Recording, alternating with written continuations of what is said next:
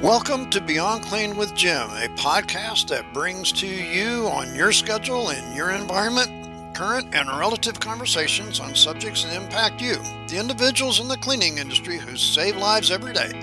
Beyond Clean with Gem is streaming to you through Podbean from their studios inside Gem Supply in Central Florida. From their 6 locations, Gem Supply has been improving lives with clean supplies since 1930. Check out our options today for education, product, and equipment at gemsupply.net. Check out the 7 pillars of the Gem difference. At Gem, we are not just another vendor, we are your partner. Now let's join your host, Dave Thompson, as he talks with yet another influencer in the cleaning industry here on Beyond Clean with Gem.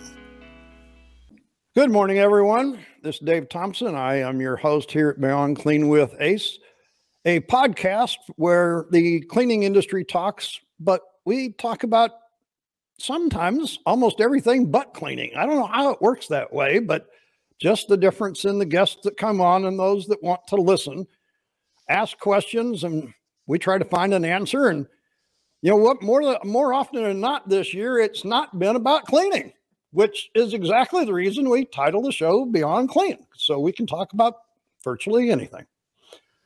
And it's the first Monday of the month of November.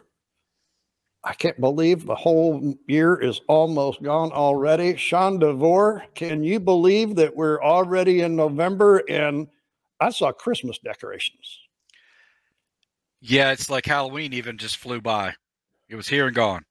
Oh, gosh, I forgot about Halloween. And there's something in there. I was at the butcher this weekend, and he said, I've already sold all of my turkeys. And I'm like, I had to think for a minute.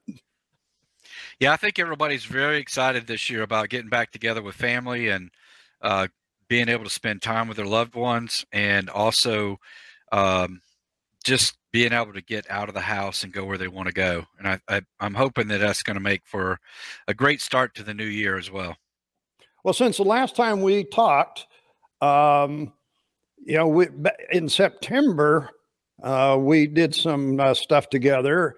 October, I got to travel up to Missouri and take care of plant managers up there. You know, it's kind of, and to your point, Sean, it seems like everybody I talk to, what's on their agenda for next year is travel. I've definitely increased my travel for next year. I've already planning on, going to the different cities I go to more often.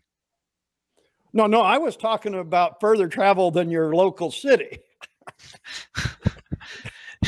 You mean like getting in an airplane and going to Timbuktu?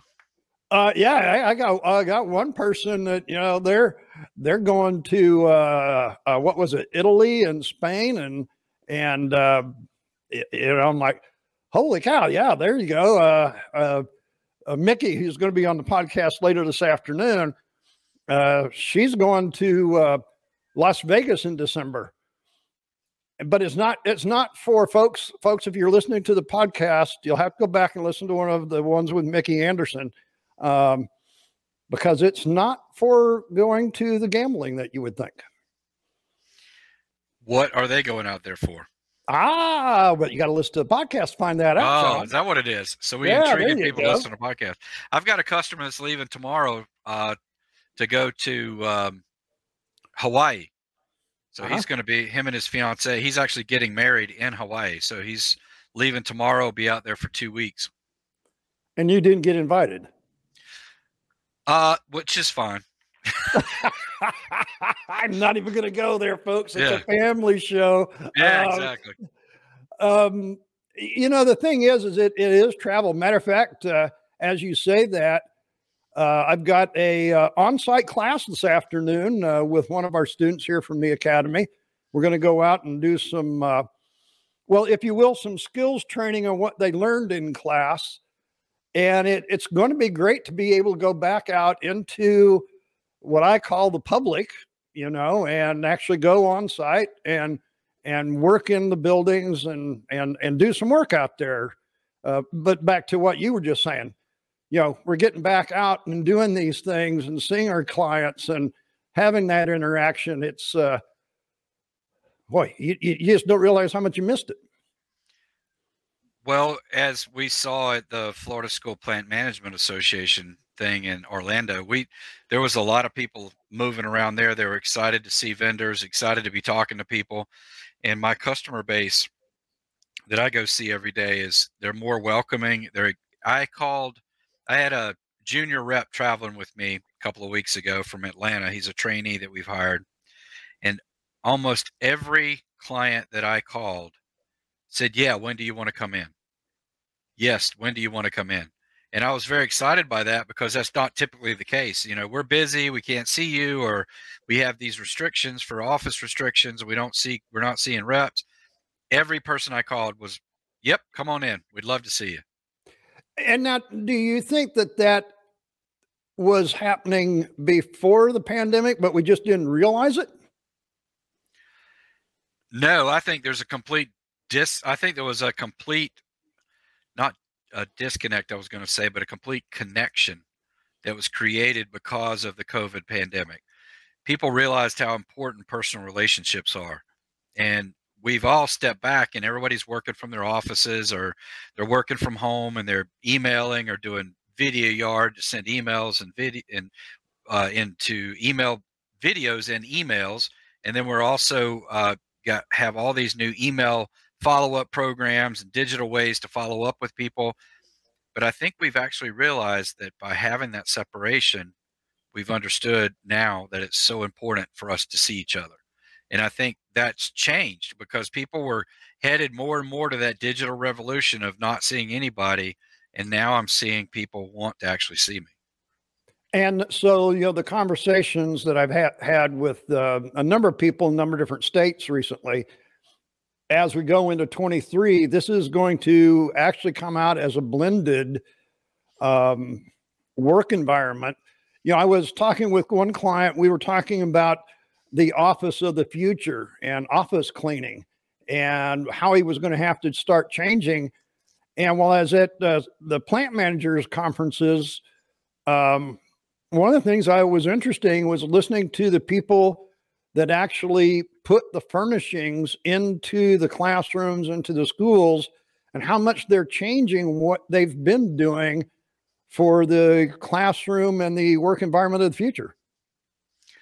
Is it because there's less humans in the space, or is it, and that's what's changing, or is it the fact that there's more digital equipment coming into the space?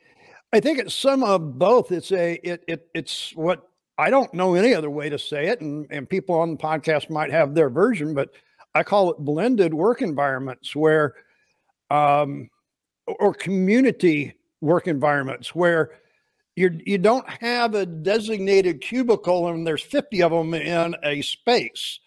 You have a work station and you use it at certain different times, but it's not your personal space because it's a community space. You may only be there 2 days in that space of that week, and then somebody else is in there. So the work environment and the way that it's structured, many people are saying we're going to back to the big open rooms with these little workstations. I don't know how, instead of the cubicles. Well, I've definitely seen some of that in a few of the architectural firms. They'll have three architects will work Monday and Tuesday, and then a different three will come in on Wednesday and Thursday.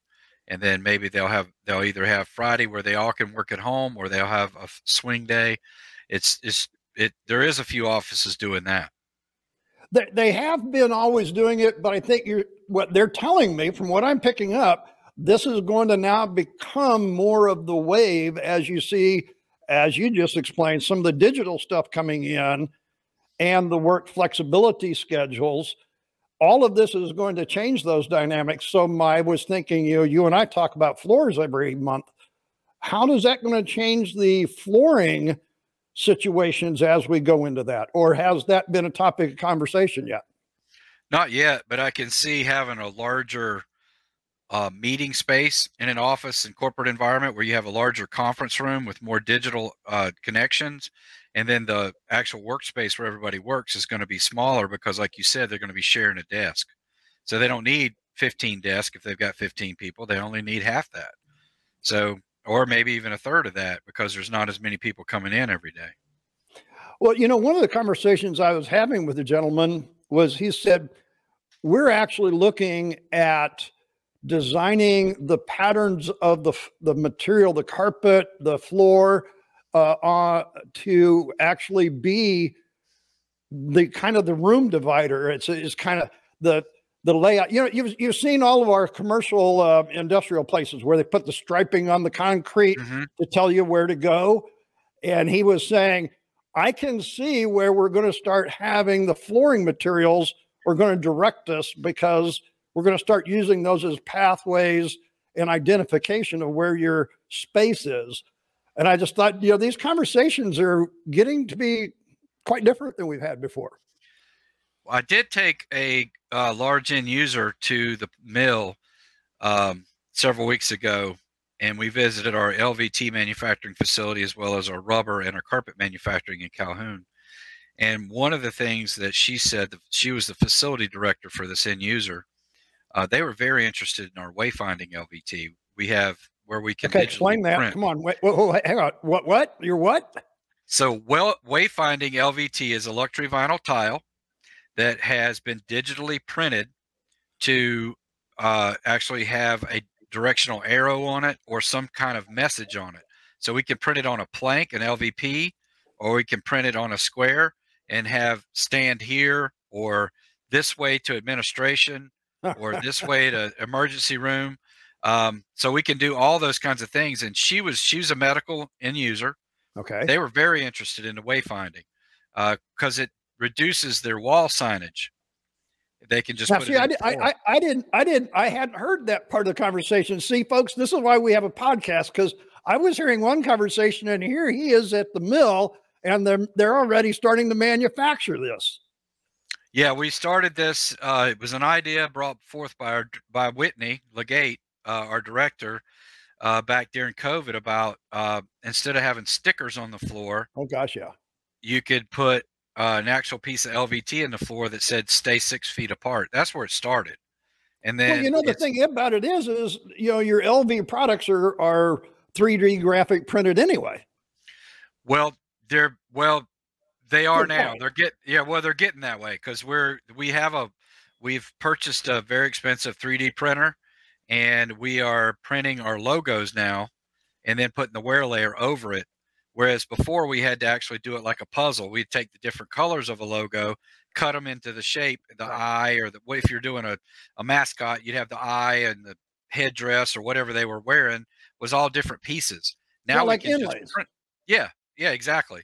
And then it was that we'd make the LVT first with the wear layer and everything on it, and then we would cut it out and make it a puzzle.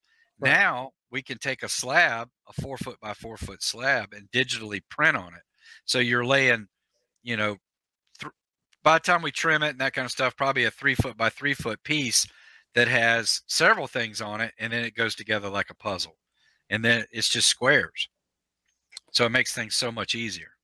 Why do we have a podcast, folks? And why do we talk with Sean every month? Because we just never know what's happening out there. So now if you were listening to the podcast today, you've just learned something that probably 99% of the people don't know about yet.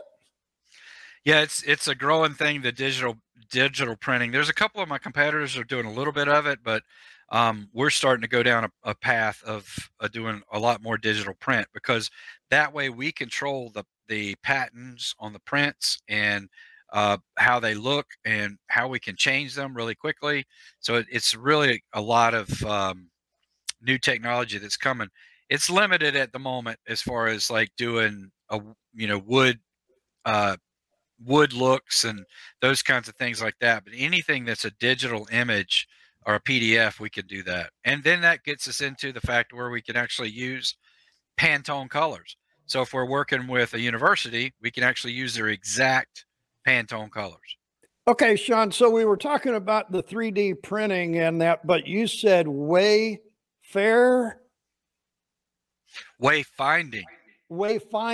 Okay, so wayfinding into the LV, and that can be planks or tiles, and I would imagine sheets and so forth. Right now, it's only the LVP planks and also the LVT tiles is all we can print on right now, not on sheet at the moment. Okay, so is there just a limited amount of this wayfinding graphics that can be printed, or? So what we're actually doing is we're using, you know, LVT is made with, you have your backing material, your interlaying material, and then you have your print film, which is a lot like sunglasses. You can see through it, it's opaque. And it has the pattern of the LVT that you're going to use, and you put your other colors behind that. So what we're doing is we're actually printing the print film. So the only thing we're actually changing in the manufacturing process is we're printing the print film. So we don't change anything in how we put it together. We actually just print the picture on the print film, and then we use that print film in the manufacturing process. Same thickness of print film. Everything's the same about it. It just has a picture printed on it. Well, and it's kind of like the people at the cake decorating places said, hey, you know, all we're doing is we're just using a printer to print the graphics with the same icing that we always use, so it's no big deal. Right, exactly. So that's, we're just using a different, we're using ink that we didn't normally use. But we can match Pantone colors. We can print anything that you can come up with as far as design. And then we can expand that over a large area by the size of what we print on. So it's pretty cool. It's a pretty cool program. So are people putting logos in that yet? Yeah, we've moved a lot of our logo work all over to digital printing right now. We've already done that. Into the LV? Yes. Wow. Cool. Yeah, we've already done that. I think that goes back to what we were talking about, and this is what this gentleman was talking about. He said, the one thing that COVID did is he said, and we were talking out of school, and he said, it made us look for options that we never would have explored before. We didn't take the time to stop and look at these things. And he said, well, you know, and I was talking with school nurses, and you know, they're really up in arms about all of the COVID and all of the after effects that they're realizing now. But from his viewpoint, COVID actually gave him the time to look at things. And he said, we're going to be much better off after we get through this and readjust. Building materials and materials that are going into buildings has changed. And now a lot of people have woke up to that. Yeah, we're still, my main issue that I still deal with right now with as a result of COVID is mopping on some type of antimicrobial chemical and just leaving it. So Sean, I got to tell you, that one is not going to go away. People have been wanting to mop on anything and leave it. I mean, it's just like you and I talk every time. You know, there are still so many people out there that are mopping on a floor finish that's intended for VCT and putting it on LV. And every week somebody comes in, can I do it? Yeah, you can. And then you'll come back to me with the issues. I was at a brand new hospital this past week, and we were up on the third floor. The third floor is not even occupied. And I asked the facility person, we're there looking at an installation issue because the building had just been turned over to the owner. The space is part of the hospital is occupied, but not all of it. They weren't using everything. And I asked, how are you guys cleaning the floor? And, oh, we have a machine. I said, okay, can I see it? And when we got finished looking at the installation issue, we went down to the ground floor and looked at it. And while we were in the room, it was a nice, probably 8 by 12 room, had a floor cleaning machine in there. It was brand new, and some pads and some other things. And it had a dispensing machine. And I said, one of the guys happened to walk in that was one of the employees that was doing the work. And I said, hey, you run this machine? He goes, oh, yeah, I run it all the time. I said, well, how do you mix the chemical? And he's like, oh, we just take that hose over there and squirt some in there. I said, do you measure it? Oh, no, we just put a little bit in there. We don't put a whole lot. And I said, oh, okay. And then he left. And then I talked to the facility director. And I'm like, this whole floor up here in this entire hospital has a film on it. And that's why it looks the way it does. And he's like, well, what do you mean? I said, well, some of the reason it has that little sheen to it or that little dirty look to it is because there's soap on the floor. And I said, what I would like to ask is have the cleaning people rinse out their machine first, completely clean it, flush it, put warm, clean water in it, and wash the floor. just rinse it probably 3 separate times with new water. Really? I said, yeah. They did that, and they got a tremendous amount of soap off the floor. The installation issue that they were worried about kind of diminished a little bit because it was a dialogue issue because the customer, the installer had ordered extra material to do a repair in a separate die lot, so you could see where we put those, where you put those planks in. So by putting that little bit of seeing that sheen on it, you even exacerbated the problem. So by cleaning it, they realized. Now, why was my question in my mind? Why was there? Why were they even putting soap on a floor that was not even occupied yet? There was nobody, no patients, no nurses, no doctors, nobody on that floor. But they're running up and down there putting soap on the floor. You know, I just posted on our site on the Academy, Sean, that we have classes for seasoned pros and novices alike, because you may have updated your chemical equipment and supplies, but you haven't updated your knowledge and your learning, which affect the skills and the performance of everything. And that's exactly what you're talking about. And the thing that I always have to remember is I'm a flooring salesperson, but there's also chemical salespeople. And they keep trying to come out with a new, better mousetrap to clean floors or to give them some way to sell chemical. And I currently, or that's what I'm running into. One of my underlayment manufacturing reps sent me something the other day that they had come out with on how to take care of LVT. It's more costly than floor finish, and completely unnecessary. Yeah, and it will continue to go because everybody's looking to do something in there. And as you change the flooring material, they don't want to change anything because they're not selling a 55-gallon drum. That's exactly right. I face that a lot in some of my larger hospital medical customers, because there are some large janitorial companies out there who get these contracts to clean these hospital systems. And I'm being facetious in some, to a certain amount, but careful. It's easy for them to clean the floor with water and use chemical when they need it. But they're using chemical for some reason. I guess it's the old, back to the old thing about making money. They're able to charge the customer for the chemical. I hate to think that that's what's going on. It just glaring that is what's going on in these. It makes you suspicious and it makes you question why. And that's exactly what you're doing here on the podcast this morning. Right. And unfortunately, then that has continuing reciprocating effects of these maintenance issues that we fight. Now, the thing is you said they had a machine, and I think you did say they had a chemical dispenser. Yes, they did have a chemical dispenser. So why isn't somebody teaching the users, you know, that you use the chemical dispenser at proportions? And you know, I can remember, Sean, years ago, and this probably like 25 years ago, whenever I went to chemical proportioners instead of a pump out of a drum. And right. I said, oh, you can't do that. You can't do that. We're not going to sell enough chemical. You know, we've got to be able to sell those drums. And I said, we need to use the chemical properly. And, you know, as a full supplier of goods back in those days that I supplied everything, I wasn't worried about the chemical, because if I helped them with that budget, then they had the money and the, ability to then move to better equipment, which gave an overall end result. And I think that goes back to what you're talking about here, short-sighted versus a long-term relationship.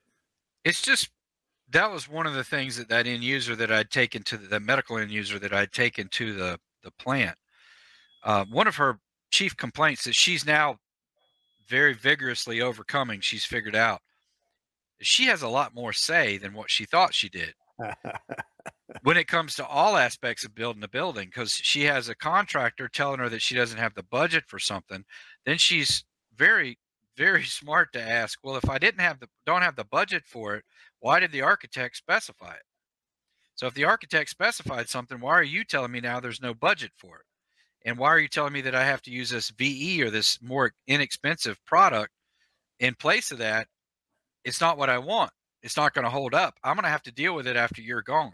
Right. So she's learned that she can say those things in the construction process. What I'm trying to instill to my clients is you can also say that on the cleaning side. Correct. When you have a large janitorial company come in and say, no, we use Mannington or we use Shaw or we use Mohawk. This is the products we use. And I need you to speak with my vendor who manufactures the floor to learn how to clean it. And this is how we want it cleaned. And that, I think that step is coming. I'm meeting with a hospital this next week, and they're considering going from sheet vinyl in the corridors, which they've traditionally always used, and they're moving to, they want to move to LVT. So they want to learn about it. So this presentation I'm putting together, I've been thinking on it really hard, and I'm starting from the fact that you're using sheet, you want to go to LVT. These are the things that are, you're going to experience that are different. These are the things you've been experiencing. And some of the reasons you're experiencing them is because you go to hard bid every time, you use the cheapest labor you can get. So you may want to stay with sheet because you just need to change your labor, but they're asking questions, which is very neat. This all started over a year ago when they had the reps come in, when they were doing an installation. They had us come in with the underlayment company and walk the job prior to the product going down. Another large hospital system in Jacksonville is doing that now. So they've started asking questions and started realizing, like my other customer, that there's power at the end user level. And they need to, if they want to have these buildings and maintain them for a long time, they need to ask the right questions. And they're doing it on the construction phase. What we need to now do is get them to do it on the maintenance phase. And if you've listened to any of our podcast, folks, you probably heard the podcast that I did with a gentleman at the Missouri conference. An assistant superintendent walked up and said, I want to talk with you, which, hey, somebody that wants to talk on a podcast, that's unusual because usually I'm the one who has to rope somebody. So he had my attention right away. But then he said, we're... doing a new building with foam walls. And I just like stopped dead in the conversation. I'm like, you're doing what? He goes, yeah. He said, COVID helped me learn a whole lot of things. I'm asking questions I never knew I should have been asking all along. And, you know, here he's talking about it's a wall that's got foam core. It's got concrete on the outside. He said it's more sustainable, it's more readily available, it's less expensive, they can get it done in less time. And I'm thinking, you know, how wide, how thick is this wall? And, you know, here we're going back to this big, thick wall, but it's all less. And I think to what you're saying here, that is pre-construction, learning that. And then during construction, they're making some changes. And I think that's what, I'm looking at all of these things. And that's why you and I talk, Sean, is because we're looking ahead of the issues, but it always still comes back to maintenance just is so slow to make the changes that are necessary to stay up with what the facility surfaces are. Yeah, I had a job at a school, K through 12 school. It was an FFA, Future Farmers of America room that gets a ton of abuse. They'd had VCT in there forever. It hadn't been waxed probably in 8 years or longer, and it was just really beat up. So we went back and tore all that out and put a rubber floor in, rubber tiles. Our rubber has a built-in wax in it. So you scrub it, break it in, and that wax comes to the top, to the surface. The more you buff it, the shinier it'll get. The teacher called the superintendent of schools and said, I hate this floor. I can't stand it. It is the worst floor I've ever seen in my life.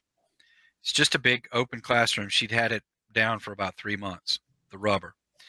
So the facility director calls me, who I'm good friends with, and he says, Sean, I got this teacher's telling me that they're unhappy with the floor. They hate it. It's the worst. I said, have you cleaned it? He goes, she says she's cleaned it. I said, well, he says, I tell you what I'm going to do, because he's kind of a forward thinking. He's a really young guy. He thinks a lot ahead. And actually, you met him down at FSPMA briefly. But so we ended up, I told him how to clean it, what to go in there and scrub the floor with, using a 3M green pad because it's a smooth surface, warm water, what solution, what pH, all that stuff to do. And then take a high-speed buffer in there and buff it afterwards. He said the floor shined up like a brand new penny. It looks beautiful. Come to find out, she had heard from somebody, who knows who, it wasn't me, it wasn't the facility director, that you're not allowed to put water on that floor. So all they'd been doing is sweeping it and walking on it. Oh, my. So the maintenance people were not doing anything but vacuuming or sweeping. They're actually just sweeping the floor. Yeah, so and this is exactly what I tell people all the time. You know, when they come into class here at the academy, it's like, well, we've been cleaning. And I said, what? And the people I'm working with this afternoon, they've been cleaning homes. And they're now moving into commercial cleaning, which is where you and I are talking about commercial buildings. And she's having to learn a whole different thing. I said, because, you know, what you do in your own home environment is your business. What you do in a commercial environment is totally different. And just because you clean your oven with vinegar and water doesn't mean you clean commercially with vinegar and water. It's going to have effects. So I think, and we were talking with the school nurses at another podcast. We were talking about some of the same thing. You don't do what you do at home and bring it into the classroom. The internet is great. But all of those little hacks for home do not apply commercially. No, one of the things that I'd learned from you early on was about dwell time.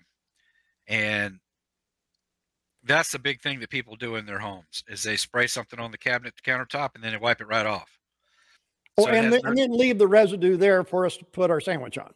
Right. It has no time to dwell and kill whatever it's supposed to kill. And then you don't rinse it off either. So you're just moving it around in circles.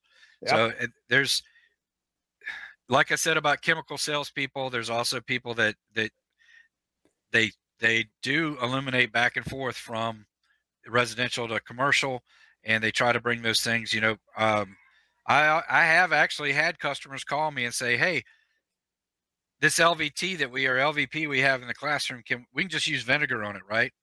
Uh-oh. You know, I'm like, no, you don't use vinegar on it. It's not. Well, that's what I do at home. I've heard that exact argument that you said. Yeah, because the local store that sold them their stuff for home isn't going to care about that and isn't going to try to persuade them to do something different. And they've read it on the internet through a Facebook post or whatever. You know, and this is a battle that you and I fight every month. We talk about the same thing, Sean, every month in some way or another. And what's interesting is the more conversations I have with people, it's like just rinse, folks, rinse. I don't know how to, you know, I think I've been thinking about putting up a sign here at the academy before everybody walks in the door. Just rinse. Just rinse. Get you some t-shirts made. I mean, you know, but so much of the maintenance problems that you and I deal with, Sean, starts there. Oh, definitely. It's mop it and leave it. These ORs, I have these discussions with these nurse directors about the ORs, and they're like, well, we have to mop this chemical on and leave it. I'm like, yeah, I understand that. You let it dwell until it does what it's going to do, and then you rinse it out. Because the problem you're having, those dark lines and spaces that you have in the OR are from residue. So when someone walks in here with their booties on that they've put on and walked across the corridor, they're depositing that, what they got out of the corridor, into that stuff. And I got down with my pocket knife one day and was cleaning one of the areas on an epoxy floor and popping some of that black goo up. She's, oh, I wouldn't do that. And I'm like, why? She's like, that's gross.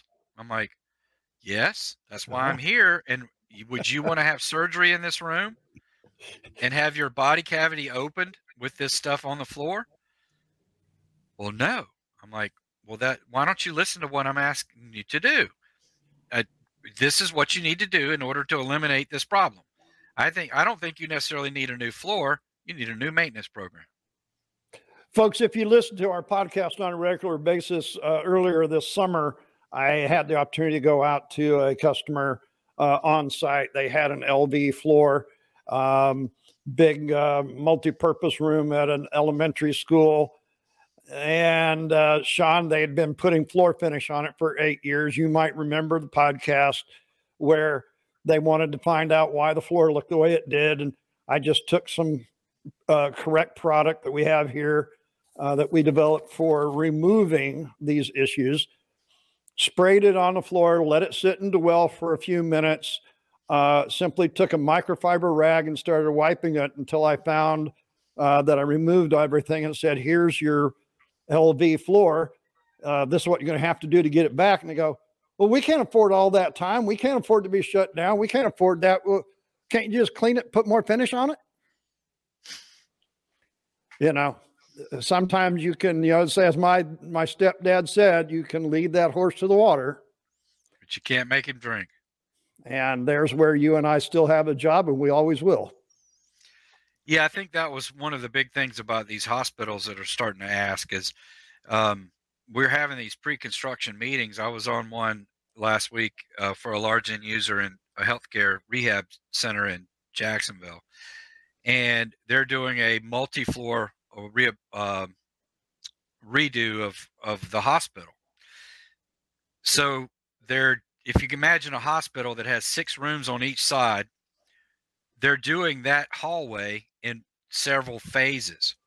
So they're having to remove the existing flooring, level it, and then install floor, and then they close that off and move to the next phase, even in one corridor. End user was not happy about how the underlayment was looking because it was wavy. Mm. And I explained to her that the installer is trying to go back to an unknown variable. He doesn't know where his level was on the other side of that curtain wall to where when he puts these two floors together, and you're seeing that cold pour, you're seeing that. So through a meeting, we were able to convince the end user to then in turn tell the general contractor that you need to rip up the entire floor at one time and let the installer go in and either self-level or put underlayment on the entire floor so he gets a consistent pour. Correct. Let the customer, let the construction, because it's light construction, it's not heavy construction, let the contractors walk on the underlayment until they get ready to install. Then they can install the floor in the different phases, do a light sand on it, do a skim coat, and then install the LVP. And then you don't get that transition from place to place. And one of the things I brought up in that meeting was what we're talking about is the finished product. The things behind the wall, even the ceiling tiles are not noticed as much as what the floor is. So let's make some concessions with the GC, because GC's like, that's not going to fit my time frame. That's going to take an extra 2 days. I'm like, and I'd looked at the GC and politely said, that 2 days has got to last 20 years. And the end user's like, he's exactly right. We keep these floors for 20 or 25 years.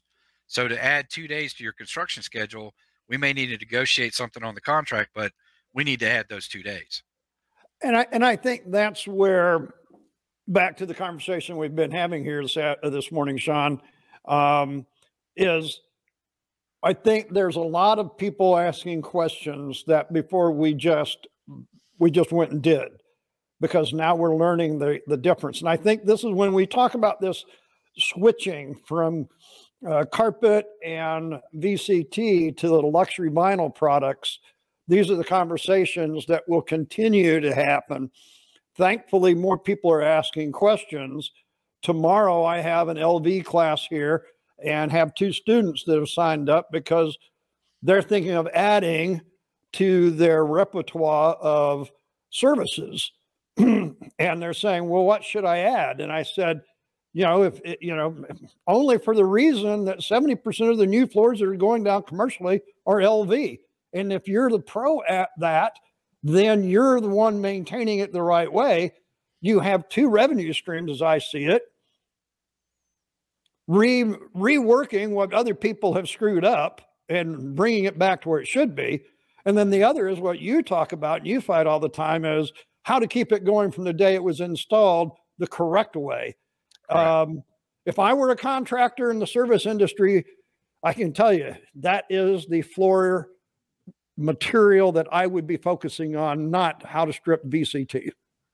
That hospital that I'm meeting with next week, my initial meeting with the facility designer, I brought in some LV, some sheet product, some rubber, and some carpet tile, kind of to do a little presentation because she hadn't seen Mannington in a while. And I put it all in front of her. And the first thing she did when she walked in, she goes, "That carpet looks nice, but we don't use carpet in the hospital at all, anywhere, anymore. It's gone." Right. Not in the administration, nowhere. And you're finding that more and more places? Yeah, more and more places are going hard surface everywhere. And it doesn't really matter what industry we're in. Commercially, that's just the way it's going. Yeah, it's swung that way for sure. I mean, we're getting conference rooms and some corporate spaces still, you know, where there's, like we talked about when we first started today, those places are carpet tile, but most of the classrooms and the major universities are LVT or LVP, and we're having to come up with new ways to do stair nosings or nosings on the, you know, the steps in classrooms and different ways to transition because these are all new areas that we're putting LV. They're completely different. Folks, if you're listening to this podcast, we're recording here in November of 22. We have here, our sponsor is Gem Supply here in Florida, and they're having 4 cleaning festivals starting in February through April of 23. Now, Sean, the reason I bring this up is that we're also having the Rockstar Talks. You're going to be a guest speaker, a keynote speaker at one of those in Ocala. But the Lakeland location that we've rented, their big room in this building that's a little over a year old, they went with ceramic tiles that are actually planks, I guess, but ceramic planks. And, you know, the gentleman was like, "Well, we need an auto scrubber. We're just going to keep using the disc auto scrubber. We're just going to order another one of those." I go, "Why?" "Well, that's what we've always used." I said, "But this isn't the same floor." "Well, yeah, but it worked on that. Will it work on that?" I go, "It's not the question of will it work. The question is it the right machine? Does it do the best? Why did you change from wood to ceramic with a wood look?" "Well, because of the wood, we had this and we had to resurface and we had problems with the contractor," and he kept going on. I go, "Now you made that change in the flooring material," which is what you talk about, Sean. Mm-hmm. They went to ceramic, which is, you know, kudos to him. Took a lot of money to install it and put it down, but it'll be there forever. I said, "But cylindrical is the way to clean that. It's got grooves. It's got grout. You don't want to leave a film." "Well, nobody ever said anything about that. We were just going to order the same thing we've been doing." And I think that's where you and I have that challenge, but the opportunity to bring forth this proper knowledge. And this is why we have the podcast, folks, is so that we can help you with the knowledge here. If you've never heard of rinsing the floor with an auto scrubber and using cylindrical, you have now. Yeah, that's the cylindrical brushes make a huge difference. They get right down into everything, and it's phenomenal difference. Yeah, I mean, it gets into any floor surface, and so it doesn't matter what type of hard floor we're talking about, what resilient floor, whether it be stone, ceramic, LV, the planks, the rubber even. We were at another place that had LV in one area and had rubber in another area.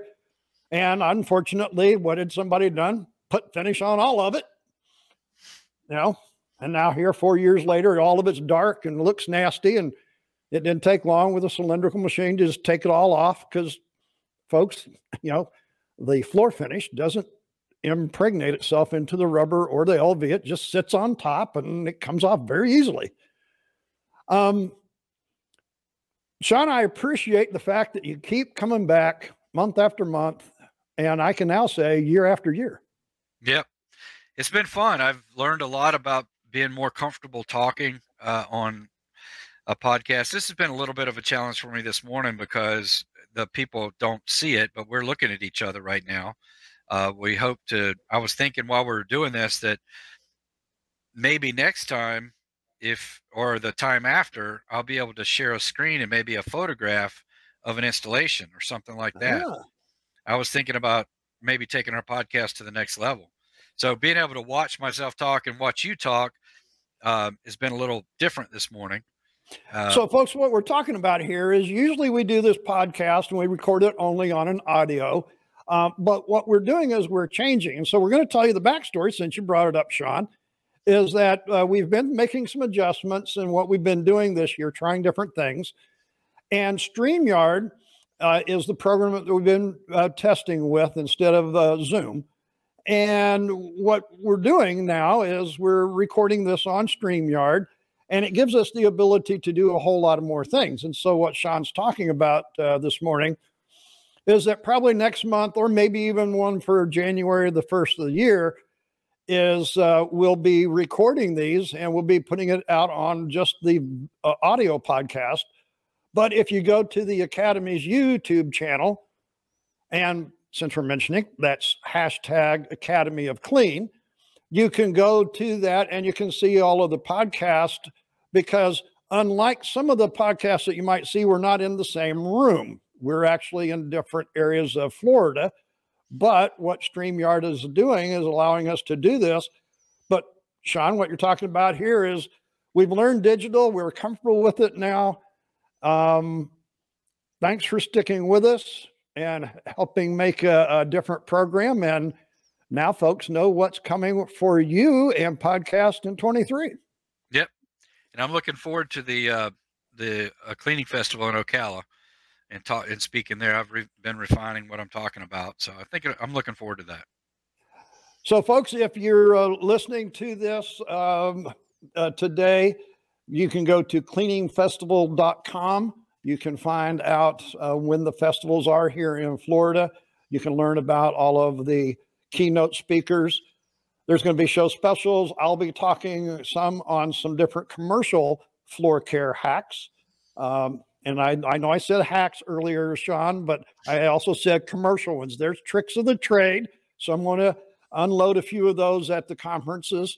I think this is the great thing. We've been working on this for probably, almost all year, trying to put these together to go back to, and hopefully here in 23, we'll have a lot of, I know folks, it's November. I think we've got probably somewhere close to 400 people registered for the four different shows already. So we're looking for a good time here in Florida. Good. I look forward to it. Hopefully it'll be a good time. So, I thought about something else that I hadn't asked you lately. How's the truck coming? So the white truck, we determined that the first gentleman that I'd had doing the motor work had misdiagnosed the type of block it was. And so we found out that it's actually a 390 big block that was bored 30 over. So that truck should be finished, the motor back in it, by December. And that's going to have a 447 big block stroker motor in it. So it's going to be about 450 horsepower. That one's. So you're not going to be driving it to Orlando to show me? No, it'll get about 8 miles to the gallon. If I'm lucky. Now the other, you're not going to be driving that a lot of places. No. And the other truck, the gentleman's got it painted. He's got the cab painted, the front clip and the beds painted. He's got the frame shot and undercoated, and they're getting ready to set the cab on the frame. And, I've got the motor for that truck here at my house. As soon as the gentleman that's building that finishes the big block, I'm going to take the small block to him and have him build that one. So we're hopefully by January, I'm hoping and praying that by January, I'll have both trucks back. Folks, why did I ask this question? Because like I said, this podcast is Beyond Clean. We do more than clean floors and talk floors all day long. Although our wives probably don't think we do much more than that. And what you don't know, because I didn't hear him today, is, Sean's also a, I don't want to say a hobby rancher, but I don't know how we would actually, you're probably somewhere in between. We would call our place a hobby farm, but we're now up to about 85 chickens. So I would call myself a small chicken farmer. Yeah, I was going to say, I didn't hear him today, but you know, usually a hobby farmer only has like a dozen or so. And I think you're well over that.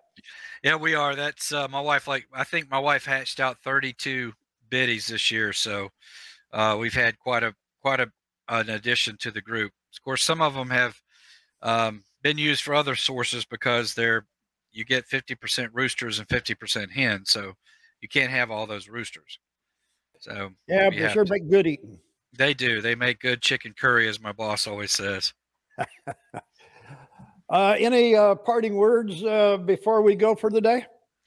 No, I would just like to, make sure you reach out to your manufacturer's rep if you're listening to this. If you're an end user, it's just like if we talked about trucks, it's just like you have a vehicle now. It runs a certain type of oil. It runs a certain type of hydraulic fluid. If it's a piece of equipment, it runs a certain type of transmission fluid, and you can't cross over those from manufacturers. So if you're cleaning a floor, it behooves you to find out who makes the floor, what it's made out of, what it is. And there are clear maintenance directions that you can have that's on everybody's website. Every manufacturer has that. Ask those questions before you start cleaning. Just don't assume. That would be my parting words. And the one that may or may not be there, folks, because I don't know all of them, is rinse, rinse, rinse. And when you have a problem, rinse it again. Rinse first. Sean, thanks for your time, folks. If you like our podcast, please share it. This is what it's all about. Without sharing, people don't hear this information. This is why we do this every month, Sean, so that people get the information they need. All they have to do is go to academyofcleaning.com. They can find the podcast. Our sponsor is Gem Supply. You'll find them at gemsupply.net. You'll also find the podcast there. BeyondCleanWithAce.com is where the podcast is housed. Also, check out our YouTube, Facebook, LinkedIn, TikTok. Oh, gosh, I'm sure I missed one of them, Sean, but, they're all out there. We'll have them in the show notes for you. Maybe, folks, next month, you'll actually get to see Sean as we record a podcast. Don't know. Stay tuned. Till we see you again, folks, make sure that you keep your journey healthy, positive, and proactive. See you on the air, folks. Bye. See you, Dave.